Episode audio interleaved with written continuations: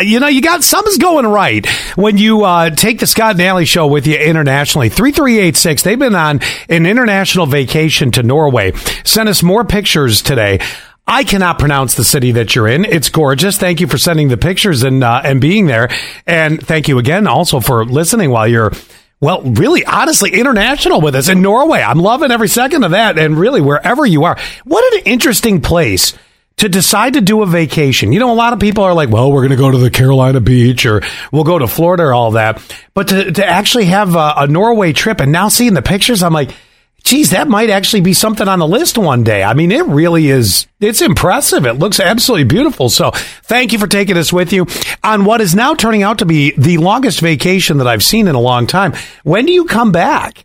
That's the question. So you'll have to let me know when you're heading back this direction, because this seems like, let's see here. Last week, you guys were sending pictures.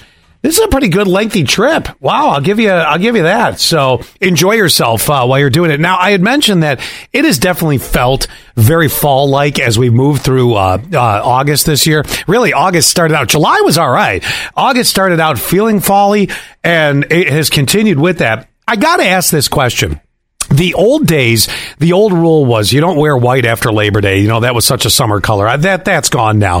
The real question I want to know is, how long do you keep wearing your summer clothes? Is there a temperature where you're like, okay, anything below 72? I'm not going to lie to you. I had to put on a long sleeve shirt this morning because I'm like, this is kind of chilly. I'm really leaving the house going, okay, we're not doing a short sleeve shirt. Is it like a 72-degree thing? Do you hold on to your summer clothes as long as humanly possible until you just can't take it anymore? I know in late December, you always see that guy that walks into Walmart and he's wearing a pair of shorts and it's like a snowstorm. And you're like, what are you doing?